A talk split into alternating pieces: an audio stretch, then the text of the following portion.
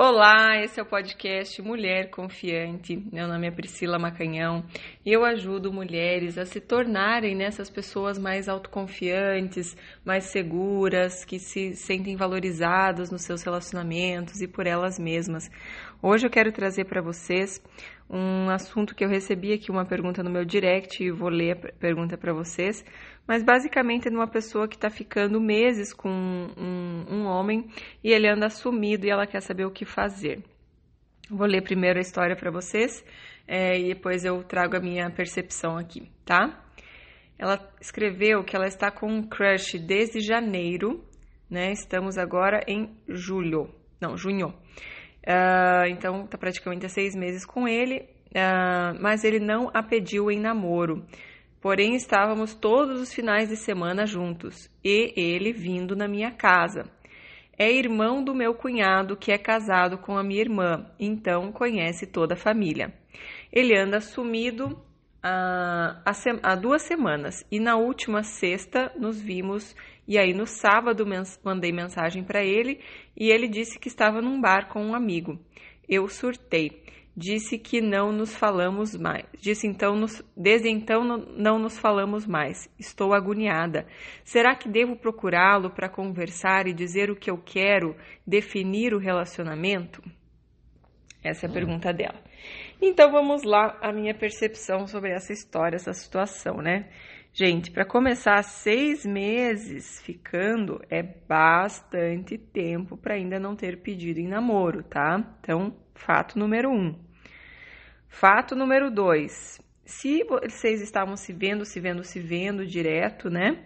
Uh, e agora não estão, ele anda sumido, o fato é que algo mudou dentro dele, né? Algo está acontecendo aí.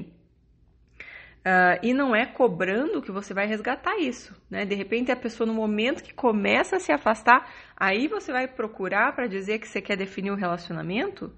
Então quer dizer, é um momento errado, né? É um momento que, que tem que estar tá tudo muito bem para a gente definir o relacionamento, para a gente é, querer de fato entrar num relacionamento. E não no momento que eu estou me afastando, a pessoa vai lá é, e me bota na parede. Então, isso já, já mostra aí que realmente não, não é o momento certo.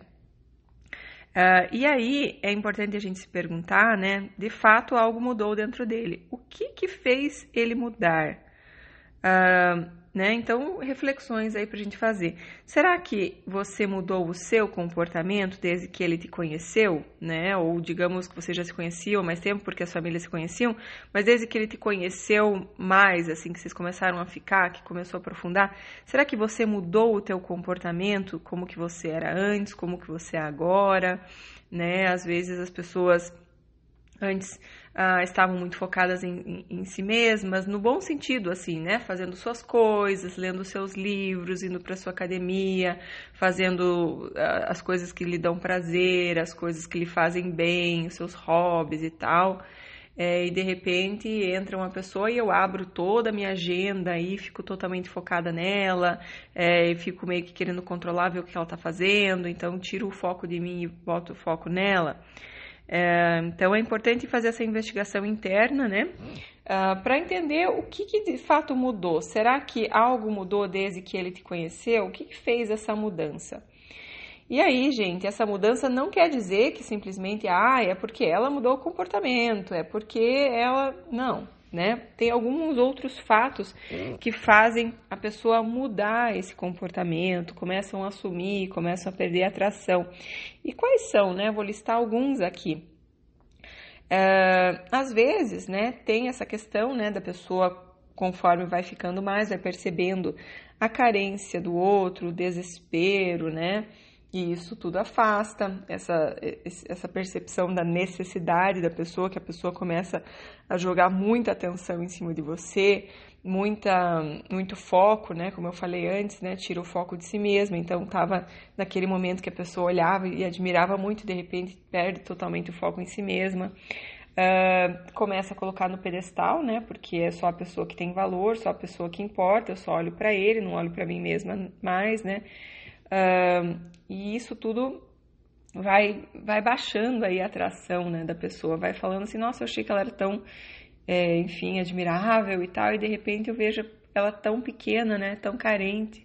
Uh, e como que eu percebo essas carências? Às vezes a pessoa, diz, diz, é, como é que fala? É, a pessoa disfarça muito bem, porém, tem coisas que não disfarça, como dar exclusividade demais, rápido demais. Exclusividade demais não, exclusividade dá, ou não dá, né? Então, dar exclusividade rápido demais.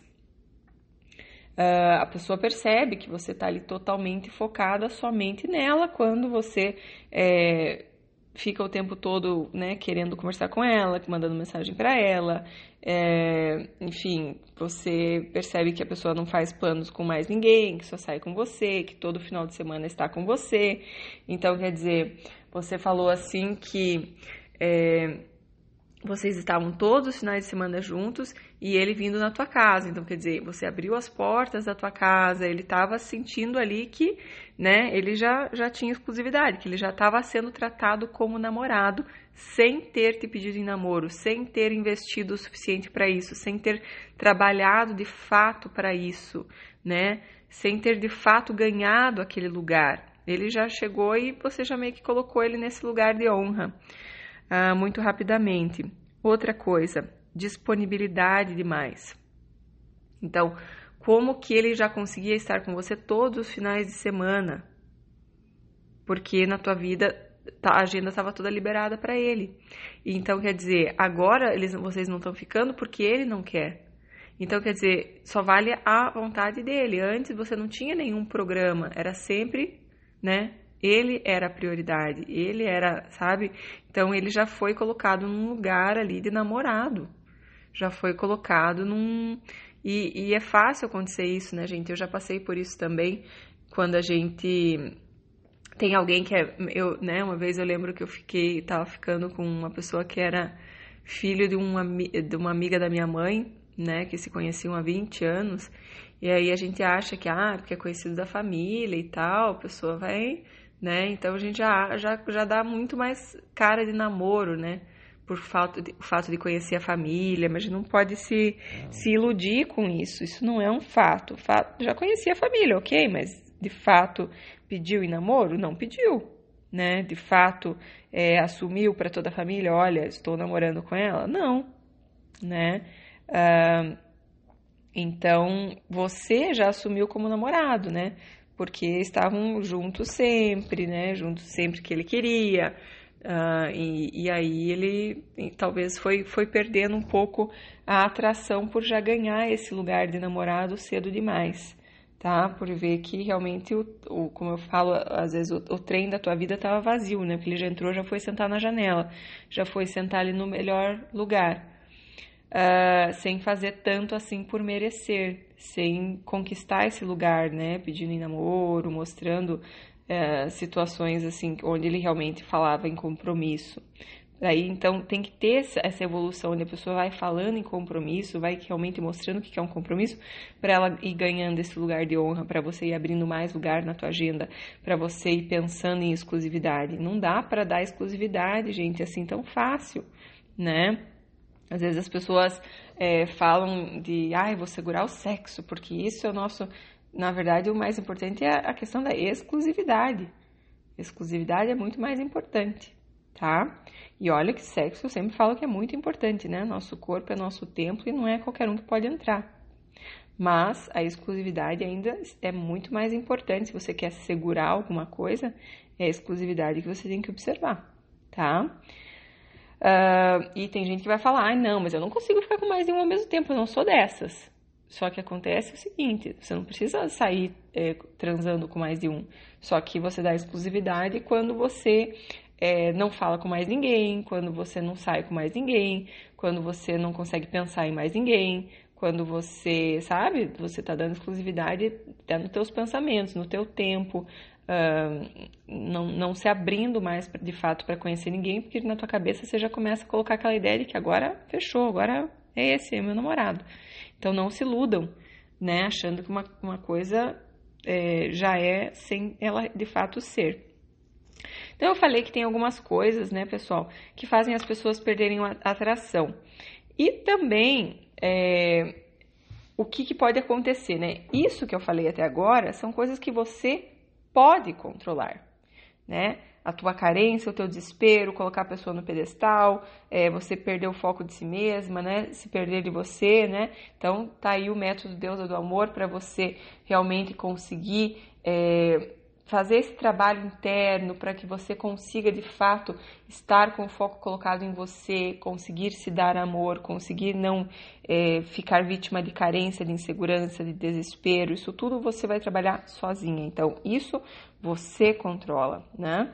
Agora, as outras duas coisas que eu vou mencionar aqui, a gente não tem controle, a gente precisa aceitar. Por exemplo, ele às vezes pode começar a se afastar por não conseguir aprofundar então, às vezes a pessoa até quer, mas ela não consegue aprofundar de fato uma relação, porque mexe demais com as emoções, né?